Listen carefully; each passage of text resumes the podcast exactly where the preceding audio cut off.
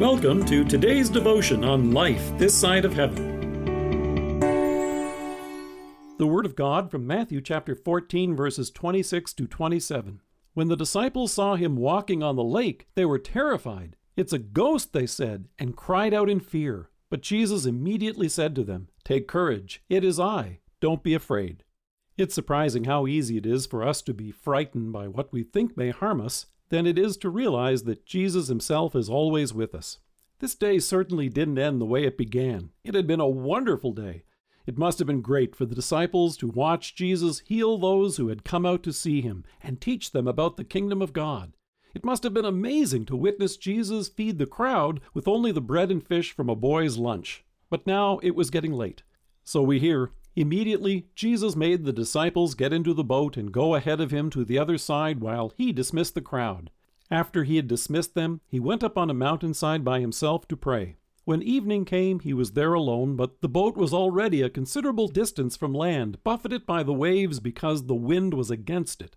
The disciples had faced storms before. On this night, what should have been a two hour trip was taking much longer. Mark tells us that Jesus saw the disciples straining at the oars because the wind was against them.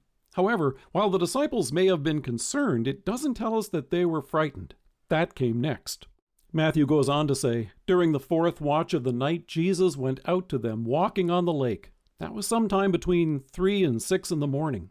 Matthew tells us, when the disciples saw him walking on the lake, they were terrified. It's a ghost, they said, and cried out in fear. It shouldn't surprise us that folks were superstitious then, even as they are today. After all, what could explain seeing someone walking on water? However, if they weren't so tired, they might have remembered how Job described God in the Old Testament. Job described our Almighty God, the maker of heaven and earth, in these words He alone stretches out the heavens and treads on the waves of the sea. Here was Jesus. Here was our Savior, God Himself in the flesh.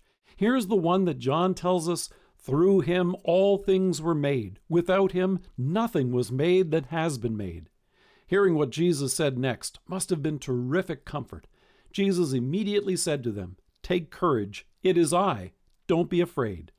The Greek in this verse is emphatic. He said, It is I am myself. Here's how God introduced himself to Moses in the Old Testament. Here was our Almighty God Himself certainly not a ghost, and there was no need to be afraid. The disciples may have remembered this night when, on another occasion, another day didn't end the way it began. John tells us, on the evening of that first day of the week, when the disciples were together with the doors locked for fear of the Jews, Jesus came and stood among them and said, Peace be with you. Luke tells us they were startled and frightened, thinking they saw a ghost. He said to them, Why are you troubled? And why do doubts rise in your minds? Look at my hands and my feet. It is I myself. Touch me and see. A ghost does not have flesh and bones as you see I have. Our Almighty God Himself, the great I Am, has conquered sin and death for us on the cross. Having risen from the dead, Jesus has brought us forgiveness of sins and everlasting life. This day, which started off terrible, ended on a happier note than they could have ever imagined.